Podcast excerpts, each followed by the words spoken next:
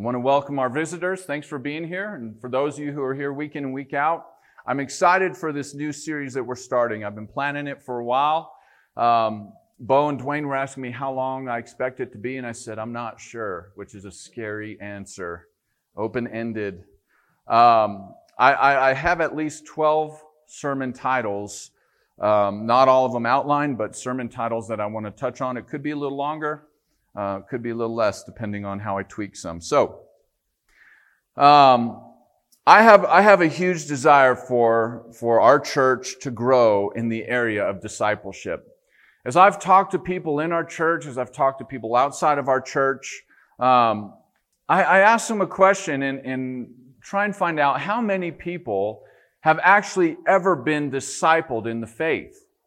Meaning, what I mean by that is you've had someone who's older in the Lord take you and teach you. Just like Paul outlines in Titus, he says he wants the older men to teach the younger men, the older women to teach the younger women, so on and so forth. And very few people have had that privilege. And yet in scripture, that's the norm laid out for the church to be about. So I, I have a huge desire for our church to want to grow. Um, I guess the best way I can describe this series for me is, is when you read 1 Corinthians 3, and Paul tells that church, like a wise master builder, I laid a foundation and others have built upon it. But let each one be careful how he builds upon it. Give attention to it, he says. I want to be that and I want to do that for our church. That's why I've tried to be very systematic in the things we put in place first as far as leadership, leadership structures, our statement of faith. Um, remember, we're not even two years old yet. We're still young. Um, and then I wanted to look at the book of Acts because that is the picture of what was the first church? What did they face? What did they do? But this moves perfectly into discipleship. I want to make sure our foundation is good so that we can build upon it. We are in a building place and state in our church history. Um, so this morning, what we're going to do, you can see the subtitle there is State of the Church. We're going to do a broad survey of just such foundations, as I quoted out of 1 Corinthians 3.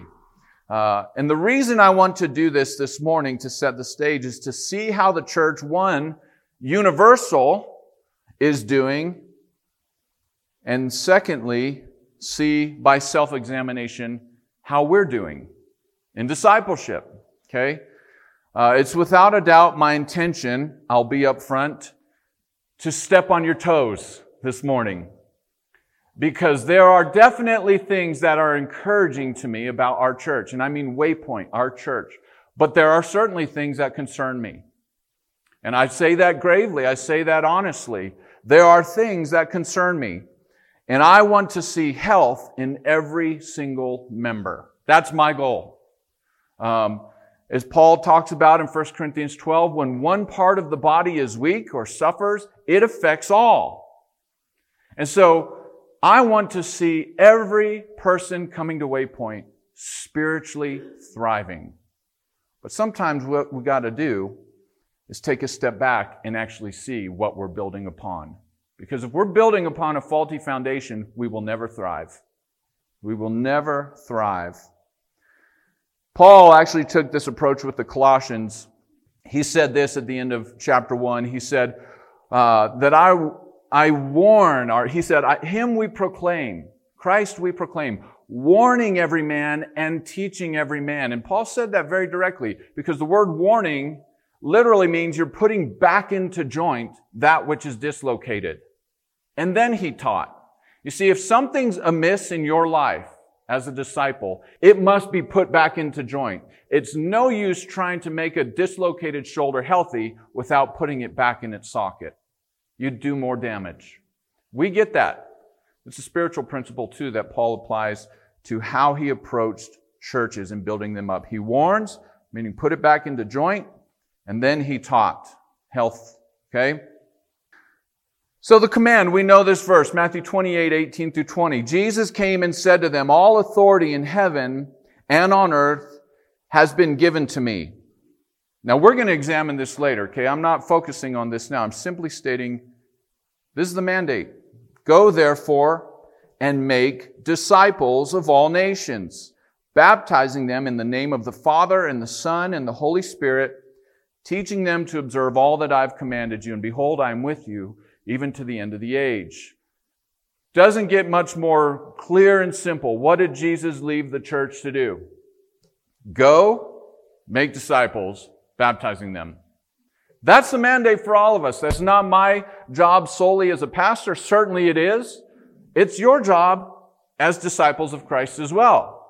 That's the command, okay? However, there's a disconnect so often. I think this author, Michael Horton, wrote a book called The Gospel Commission, Recovering God's Strategy for Making Disciples. And he said this, from where I sit, the church is not so much lazy as it is distracted.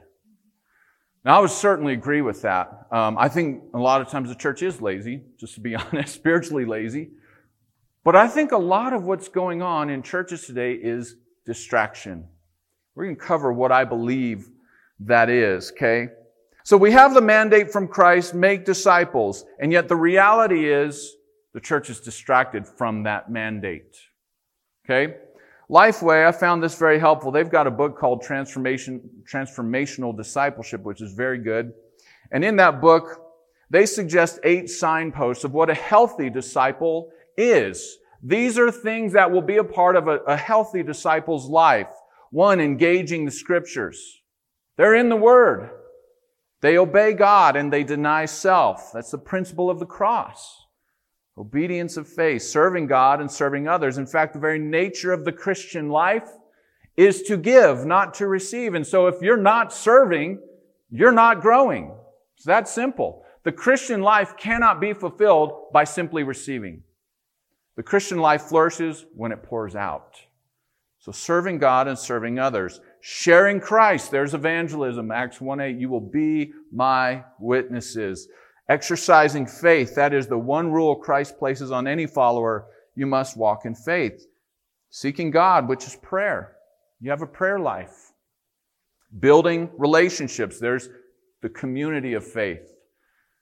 And last, living unashamed. Now, to that last point, the, the man who kind of heads up the research for Lifeway, his name is Scott McConnell, he pointed out that living unashamed and, not only biblical principles state this, but their research has uncovered this, is that several characteristics that best predict being unashamed or someone who would become unashamed includes one, reading the Bible regularly. So in other words, if you don't want to be ashamed of the gospel, like Paul says in Romans 1.16, he says, I'm not ashamed of the gospel. For it's the power of God under salvation. If that's what you want, get in the word regularly.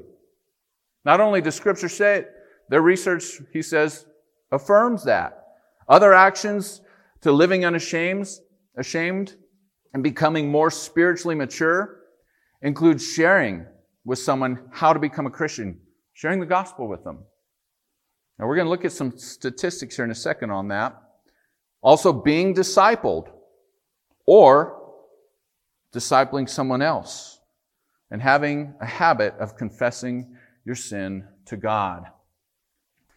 So those are pathways in our study, and I mean our series, that we'll certainly consider several of those and focus um, sermons on those aspects of, of discipleship.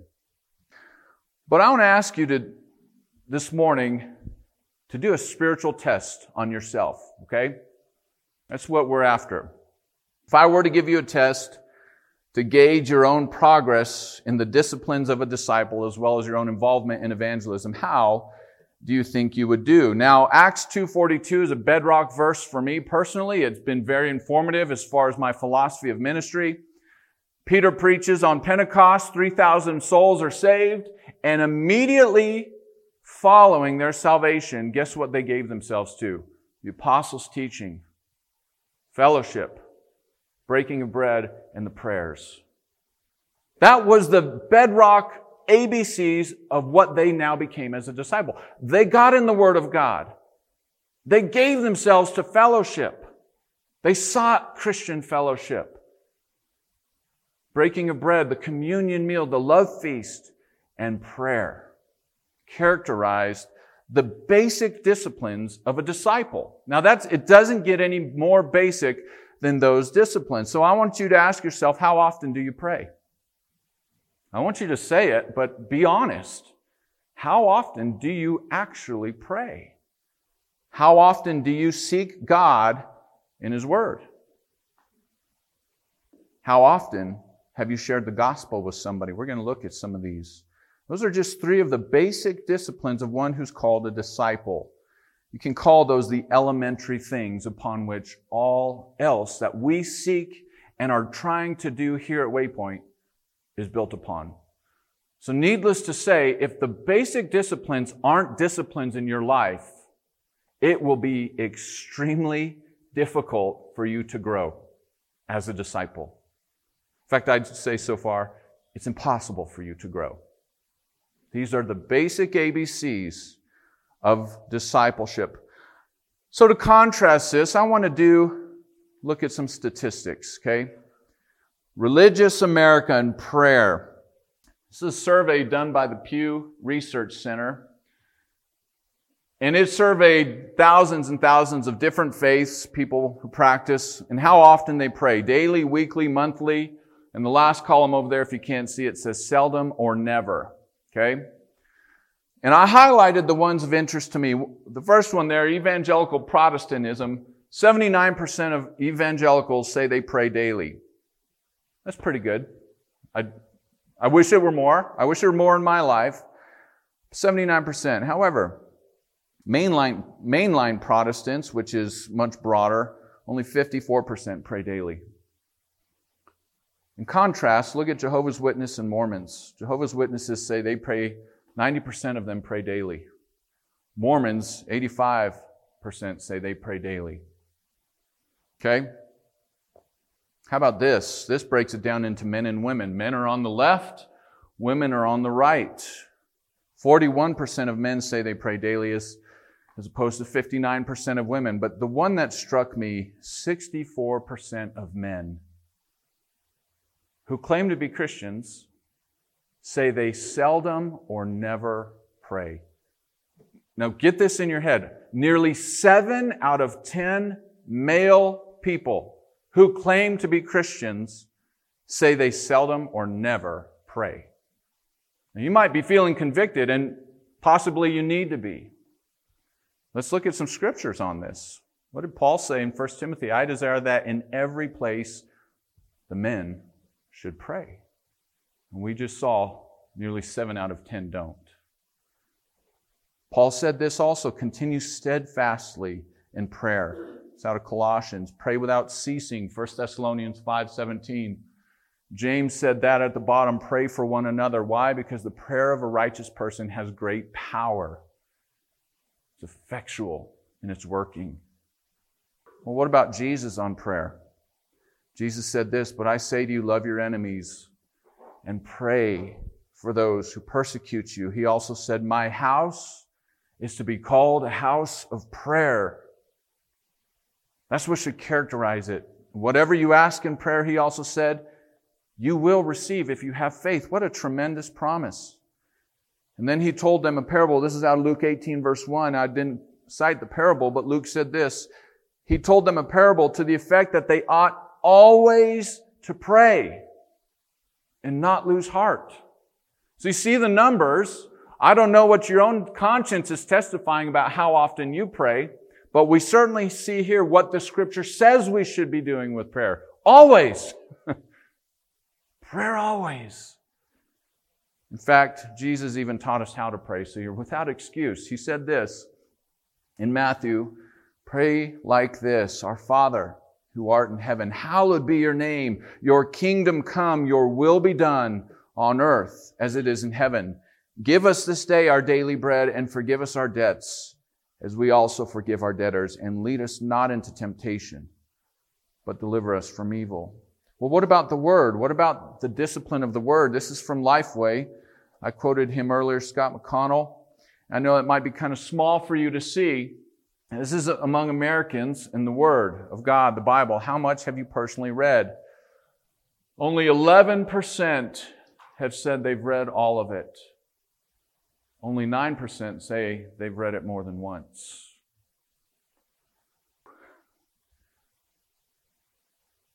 Fifteen percent say at least half of it. Thirty percent several passages or short stories. That grieves me. It grieves me to see that. Americans are split over the nature of the Bible, Scott says. Four in ten say it's a book worth reading. Four in ten say that the Bible is worth a book reading.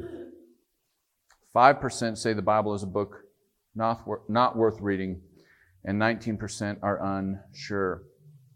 However, a number of reasons keep Americans from reading the Bible, he says, according to Lifeway. One, they don't prioritize it. 27% don't prioritize reading the Bible. 15% say they don't have time. 13% say they've read it enough. Now let these sink in. We don't have time for the word. Oh, I've read it enough. It's not a priority. 9% say they don't see how the Bible relates to them. Now, I take that one personally. That's my job as a pastor. Why is the Bible relevant to you? I want to labor to make it relevant. Only 6% said they don't have a copy. Overall, Americans seem to like the Bible. They have a good attitude about it. However, there's not much urgency to read it. This is the saddest statistic of all, though, for me. Almost 9 out of 10 households, 87% of households own a Bible. And the average household has three. Let's look at what the Bible says, what others have said about it. Job said this I have counted your word as more necessary than my ordinary food. I don't have time. And Job says, Oh, I need this more than food. David said this Blessed is the man whose delight is in the law of the Lord, and on his law he meditates when? Day and night. And yet our statistics said only 11% have even read it one time. Peter said this Lord, to whom shall we go? You have the words of eternal life. And here's what Jesus said let this sink in. Man cannot live by bread alone. Man cannot live by bread alone. Now, if you're one of the people here who's in those statistics that don't read the word, you cannot live on bread alone. If you are not in the word of God, you are not living. I don't know how else to say that.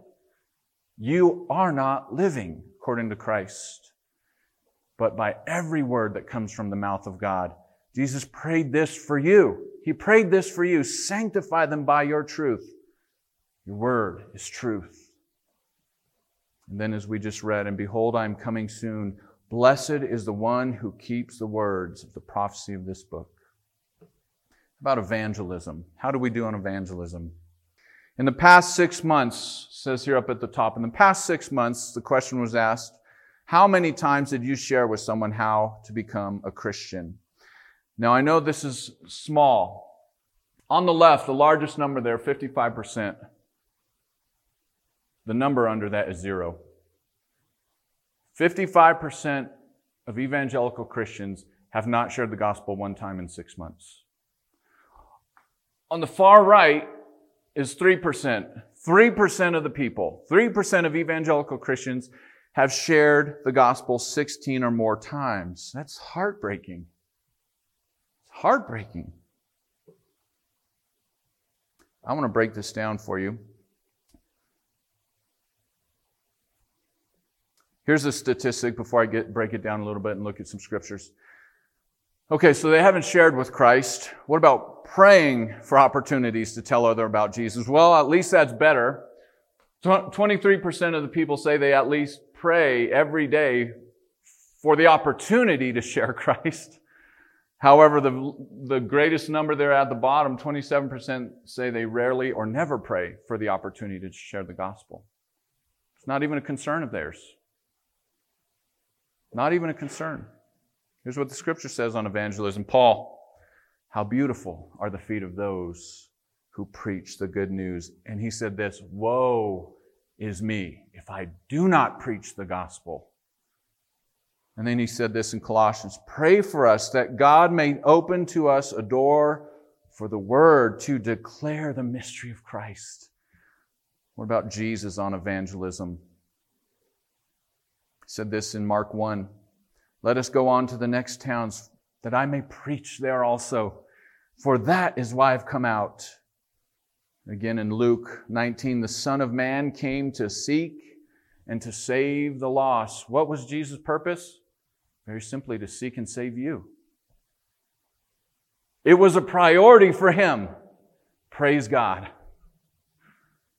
And then he gives us this command in Acts 1 8 You will be my witnesses in Jerusalem and in all Judea and Samaria and to the ends of the earth. Now I want to do a thought experiment with you. I started playing with numbers this week. There's 150 million, roughly, Protestants in the USA. Now we were told 3% share the gospel shared the gospel with 16 or more people within six months. That's 4.5 million evangelists. We'll call them evangelists, okay? If we average the 4.5 million evangelists per state, then we get 90,000 evangelists per state. Now I know this is way skewed, okay? But just bear with me. 90,000 evangelists per state averaged out. Now there were roughly 384,000 Protestant churches in 2012. That's kind of old, but Again, it's just a thought experiment. That averages out to 7,680 Protestant churches in every state. 90,000 evangelists per state, 7,680 churches per state. So on average, this means this. There are 11.71 or nearly 12 people sharing their faith with one person roughly every 10 days in each church. Now let this sink in. 11.71 people per state or per church in every state who shares their faith with at least one person roughly every 10 days. That might sound pretty good to you.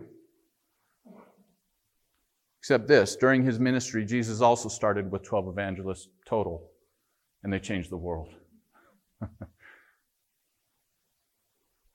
Pretty crazy to put it in perspective, huh?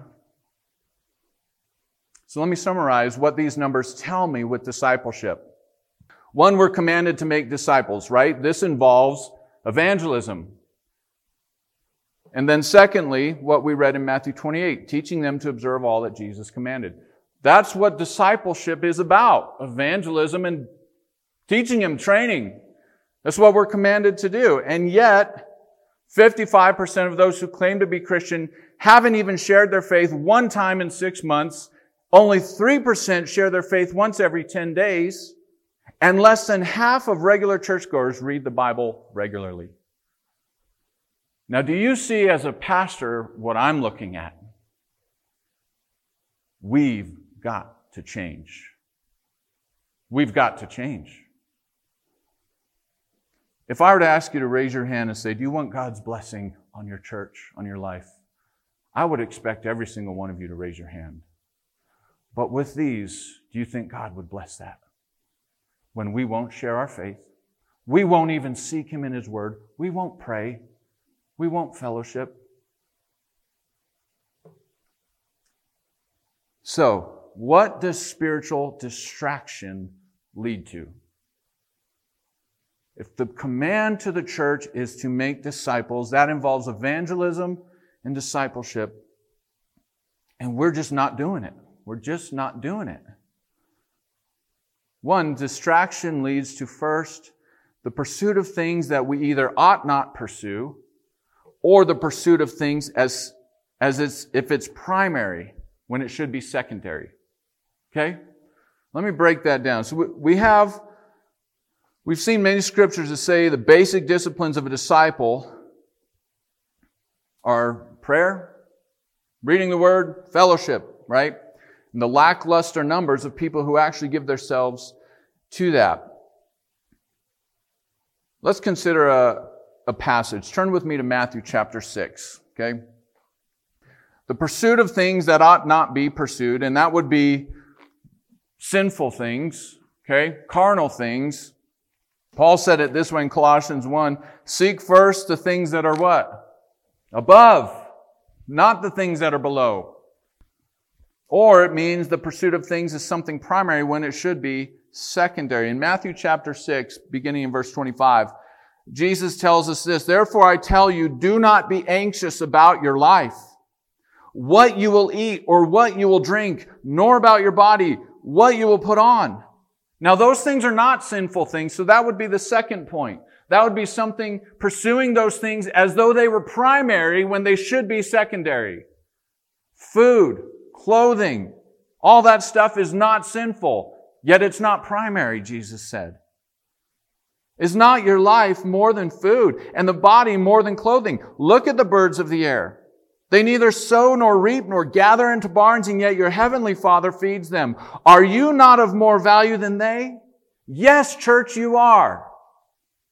You are of much more value than birds, and yet God sees fit to take care of birds. Will He take care of you? Yes. You don't need to worry about that. Then why are you anxious about clothing? Consider the lilies of the field, how they grow. They neither toil nor spin. Yet I tell you, even Solomon in all his glory was not arrayed like one of these. But if God so clothes the grass of the field, which today is alive and tomorrow is thrown into the oven, will he not much more clothe you? Again, yes, he will. Oh, you of little faith.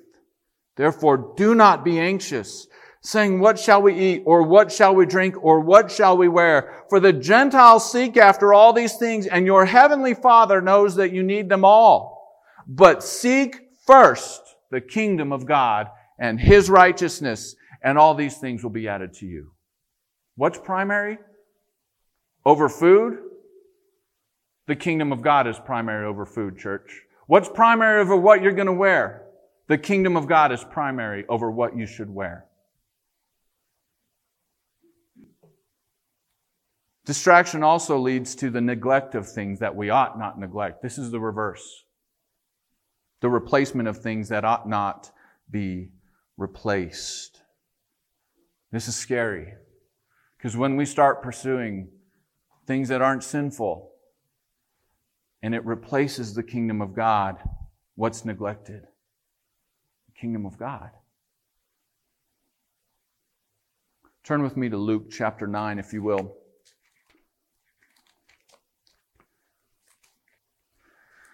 Luke chapter 9, verse um, 57 and following. So these were, these were people who would follow Christ if they could also pursue what they want. As they were going along the road, someone said to him, I will follow you wherever you go. Man, if I heard that as a pastor, I'd be like, yeah! but Jesus has discernment and he said, foxes have holes, birds of the air have nests, and the Son of Man has nowhere to lay his head. In other words, are you willing to pay the cost of following me? It's going to be one of my sermon titles, by the way, the terms of discipleship that Jesus laid out. You willing to pay the price? Verse 59, to another he said, Follow me.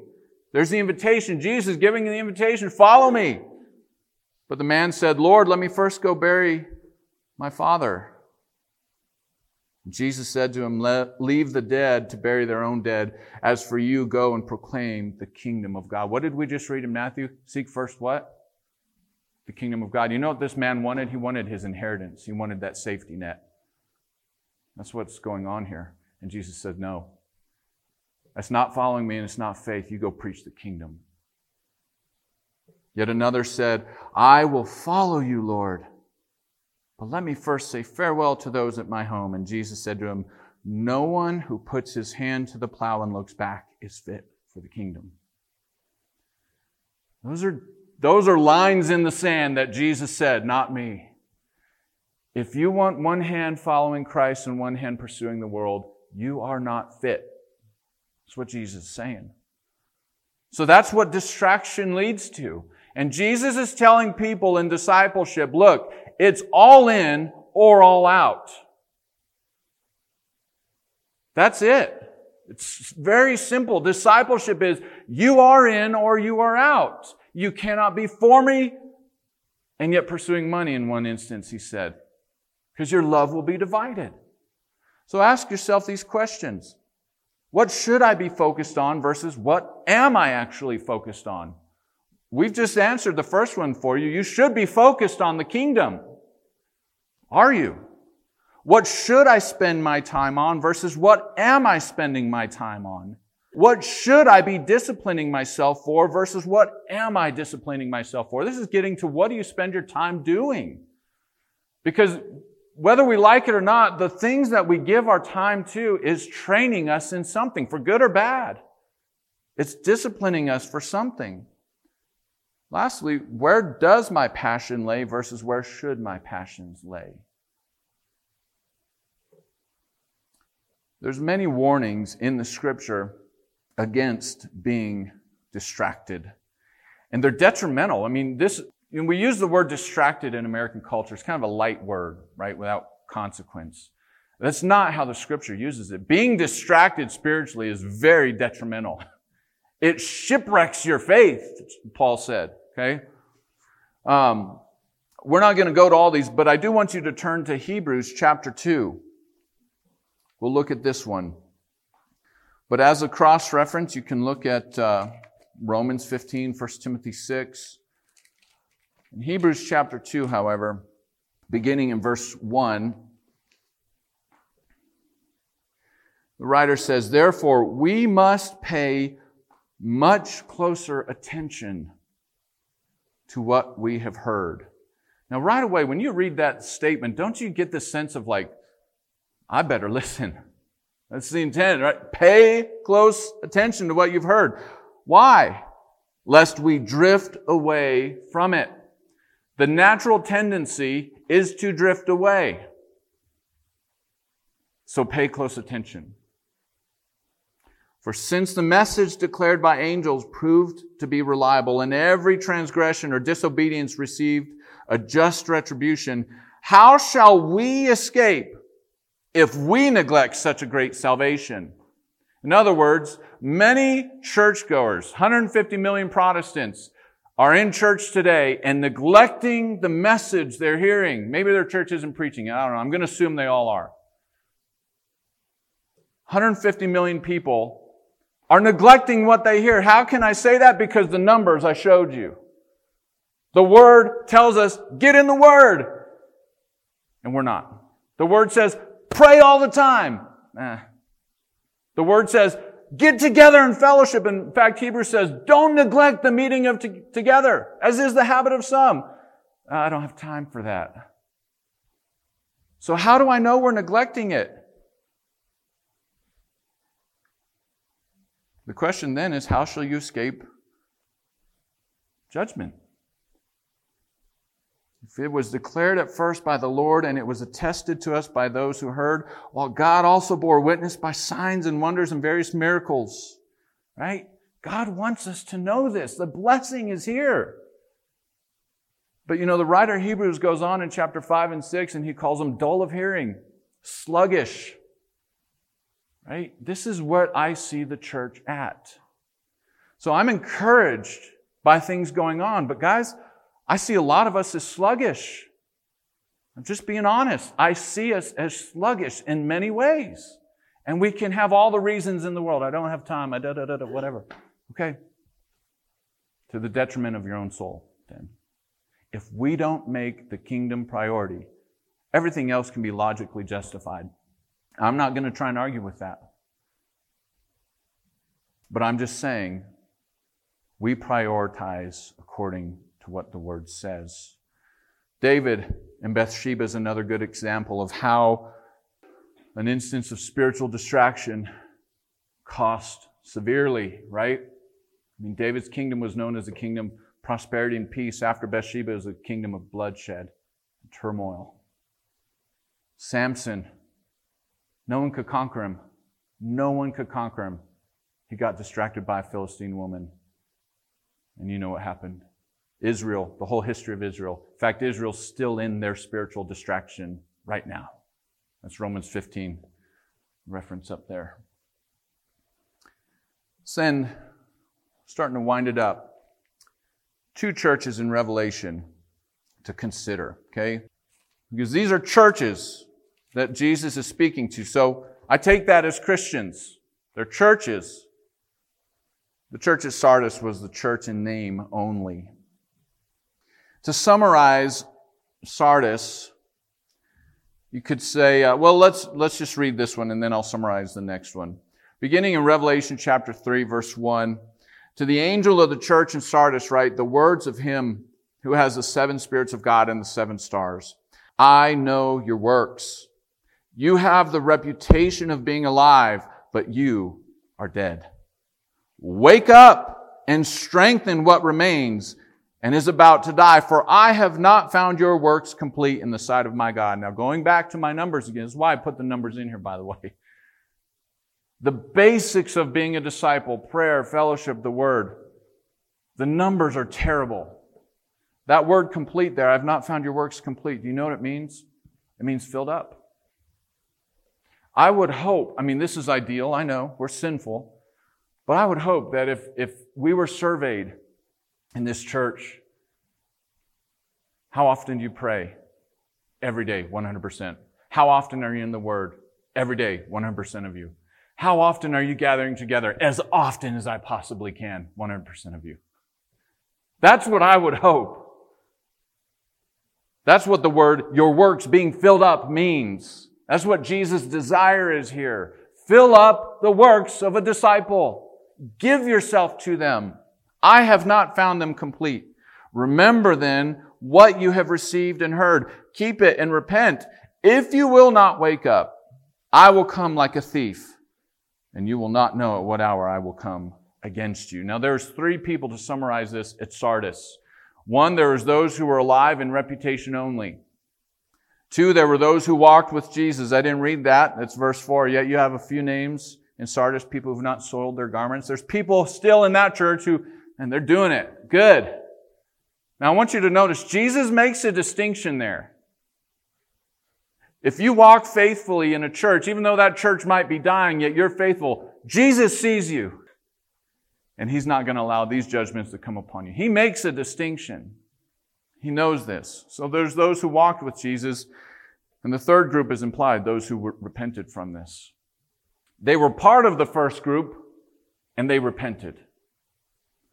So what does waking up mean? What does, when Jesus says wake up, well, the problem is they were a shell of a church. They had works, but nothing was fulfilled. It was a shell. It was the motions. Okay. It was religious activity, no power is how, how Paul said it.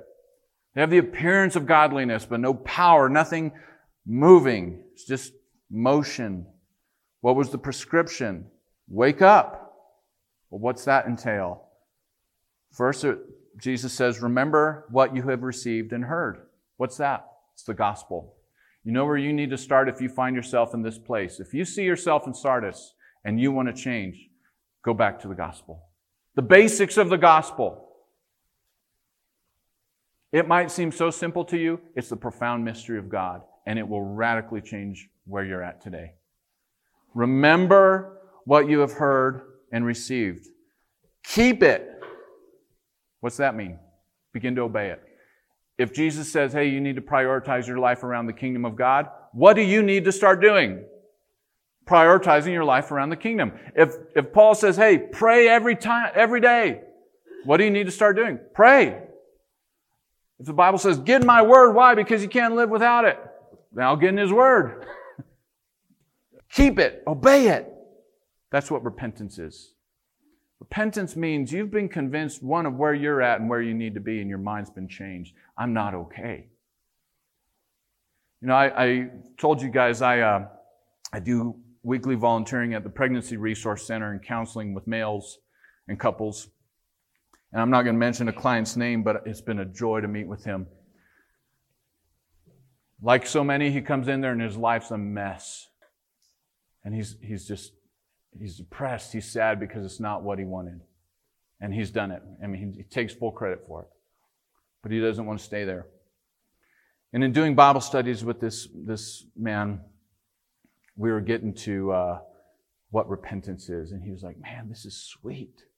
He didn't know it was repentance. All this change that's happening in him, he's starting to get in the Word. He's starting to seek the Lord. He's starting to go to church. He's changing his life, his habits, all these things. The process of repentance is happening in his life. And he's loving it. He's enjoying it. I said, Do you know what that is biblically? He's like, No. I said, That's what repentance is. He was like, Really? I always have this idea of repentance as like fire and brimstone and oh no. No. Repentance is beautiful. One of my sermon titles, by the way, to prep you, is going to be the repenting church. Repentance isn't only for the lost, it's for us. And he was like, Man, this is so sweet. I have so much joy in it. I said, I know.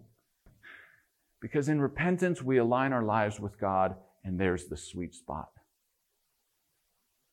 There's the sweet spot. That's the prescription for Sardis. Now, I, I believe many churches in America are Sardis today. They're, they're church in name only. What about this church? Ephesus. Go to Revelation chapter 2, verse 1. Orthodox and yet loveless. So I we don't I don't want to take the time to read all this. I summarize it here. This is everything good Jesus said about Ephesus. He says, I know your works, your toil, your patient endurance. You cannot bear with those who are evil. You've tested those who call themselves apostles and you found them to be false. You're enduring patiently. That means they're enduring under suffering. They're suffering for the Lord and enduring it patiently. And you're bearing up for my name's sake. You've not grown weary of it. And then he goes on to say in verse 6, you even hate the works of the Nicolaitans, which I also hate. Now, if you're to read that description, if that were on waypointclovis.com's website, and you're looking for a church home, would you say, man, that's the kind of church I want to be a part of right there? Absolutely. They got it going on. And yet, one thing killed this church. I have this against you You've abandoned the love you had at first. You see, here's the thing, church. I'm not after you simply doing these disciplines mechanically. If I fail in this study to motivate you to love the Lord, I've failed. I don't want to teach you spiritual disciplines apart from a fervent love for Christ. Why? Because it is legalism, it's dead, and it will profit you nothing. You see, Ephesus started all these with a fervent love for Christ. But as they continued, in their hearts they drifted. They kept doing all this stuff, but their hearts drifted of loving the Lord. And the Lord said, that one thing is enough for me to remove your lampstand. And you know what? Historically, he did. He did. So that's the point. We can be orthodox. We can suffer. We can bear up. Yet if we have nothing, if we don't have love, we're nothing. Isn't that what Paul said in 1 Corinthians 13? I can have all wisdom. I can have all faith. I can even give my body to be burned as a martyr. And yet if it's loveless, guess what? Profits me nothing. I get the tension between um, being separating love and truth, right? You don't just want to be characterized as love, love, love, love, love with no standard of truth. I get that. And churches who, who fear love, they hammer orthodoxy. I've been there. I was that. It's not orthodoxy over love, and it's not love over orthodoxy. It's both together. That's the sweet spot. We must be orthodox. We must be doctrinally rich. We must be practicing the disciplines of a disciple. We must be obeying the Lord. That's orthodoxy. But we must do it with love. Otherwise, we're dead. We're dead. And we might as well hang up the keys to Waypoint now. I don't want to be this kind of church.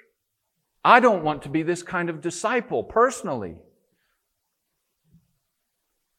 How do we then, if we find ourselves in one of these places, how is a love set ablaze in your heart? I'll end with this. I know you're gonna, you're probably gonna hate me. Guess where we're going? Back to the book of Acts. Go to Acts chapter 3, and I want to end on an encouraging note. And by the way, I'm not going to um, spend a lot of time because I'm probably going to come back to this passage in our discipleship series. But, church, this is what I want to see happening, begin to happen. You remember in Acts 3, Jesus, or, uh, Peter healing the lame beggar. Remember this? This man was born lame, he was crippled from birth. 40 years of his life, he was crippled. He depended on people to carry him on his mat to the temple so he could beg for money so that he could buy food and eat. And he did that every day for 40 years. Do you think he knew what it was like to be crippled? The pains, the frustrations, the longing to be whole. Absolutely. Absolutely. Well, he sees Peter and John, just to summarize it. He says, Hey, got some change? And Peter says, No. Why? Because money, even though that's what he was after just to survive, giving that man money would have kept him in his lameness, wouldn't it? Do you realize, I want to make an application for you here. That's what many people do with church. Their, their lives are a mess. It's not what they want. So what do they do? Oh, they start going to church. And it's like the beggar who's just asking for money and yet he stays in his lameness. Church won't change you, guys. Doing spiritual disciplines won't change you. What changed this man? What did he need? He needed to be healed from his lameness. That's what it was. And the only thing that could do that was Jesus Christ. He needed to be connected to the power of God. And that's what church needs today. We meet together and we go through the motions. What we need as a church is to be connected to Jesus. How do we do that? Seek Him in His Word, pray, fellowship, serve, share the gospel. That's how it happens. What you need, church, is a testimony. You see, so many people are lackluster in their walk because they're not excited about God. I want to read to you when this man was healed. So Peter and John are just going to a prayer meeting. They're going to the temple to pray. They were seeking first the kingdom. They saw this man. They served, evangelized him, healed him. This man jumps up with legs made whole. And that prayer meeting changed into a flat out revival. I want you to see this with me. Verse 8, or verse 7 of chapter 3. He, as Peter, took him by the right hand and raised him up, and immediately his feet and ankles were made strong. And leaping up, he stood and began to walk and entered the temple with them, walking and leaping and praising God.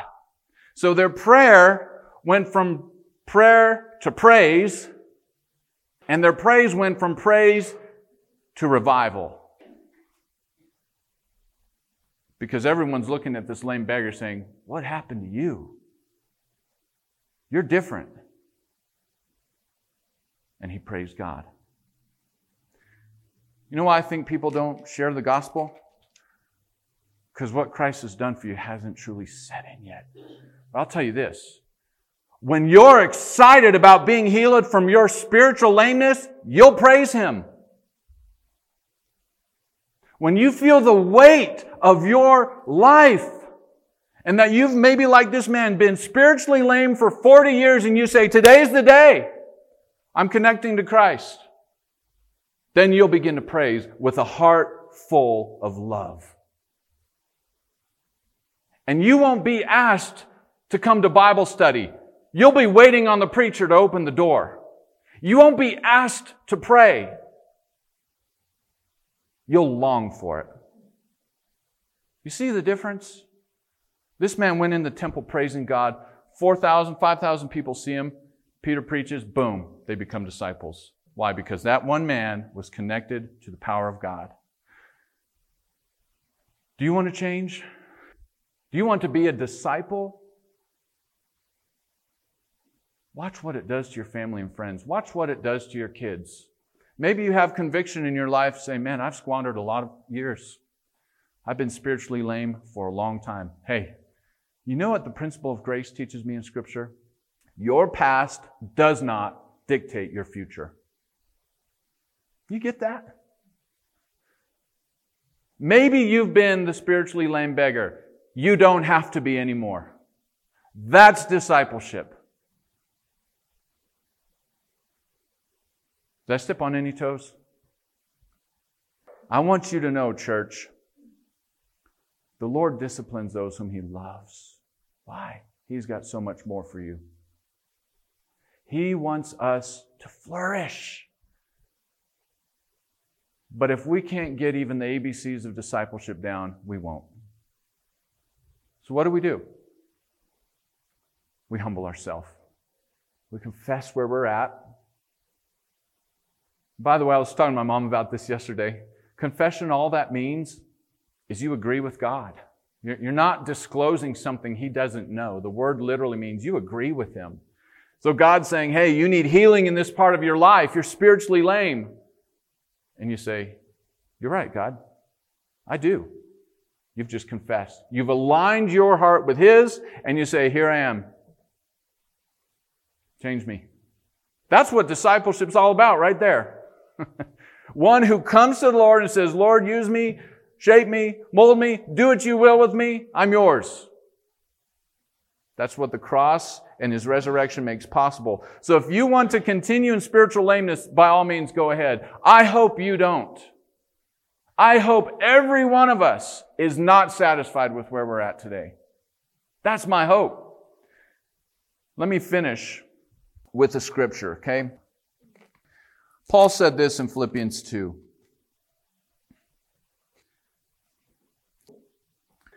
Or Philippians 3, sorry. He says, Not that I've already obtained or that I'm already perfect, but I press on to make it my own. Why? Because Paul had a testimony. He says this Christ made me his own. That's his testimony. Why am I so passionate about pursuing the Lord? Why do I press on to make this gift of salvation fully manifest? Because Christ has made me his. Brothers, I don't consider that I have made it my own yet, but one thing I do. Now here's the formula for you, church. If you're under conviction this morning, I'm not taking away the conviction. It's good. But here's how you deal with your conviction. Forget what lies behind and straining forward to what lies ahead. That's what we need. Maybe you've not been who you should be as a disciple. Maybe you've neglected the spiritual disciplines and your spiritual life is cold, dry, whatever. Forget what lies behind and start putting both hands to the plow and going forward. Now, that's all I'll say, but there's great hope in this. The Lord is with those who hear him. Every church he criticized in Revelation said, Hey, he who has ears to hear, let him hear. Repent, I'll heal you. That's, that's what I'm after. Why did I want to do this lesson first? Because if we don't start confessing now, all these lessons on discipleship are not going to do a thing for us. I want you to take some time here and go before the Lord. Confess what you need to confess. Prostrate yourself and lay low before the Lord in your heart. And then we're going to sing one last song. So take some time, please. Father God, we want to lay ourselves low in our heart. We confess, Lord, we are not who we should be.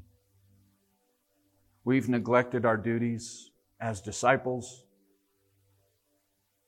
We neglect the very basic disciplines of even what a disciple is. We've neglected duties of what we should be as parents, as children.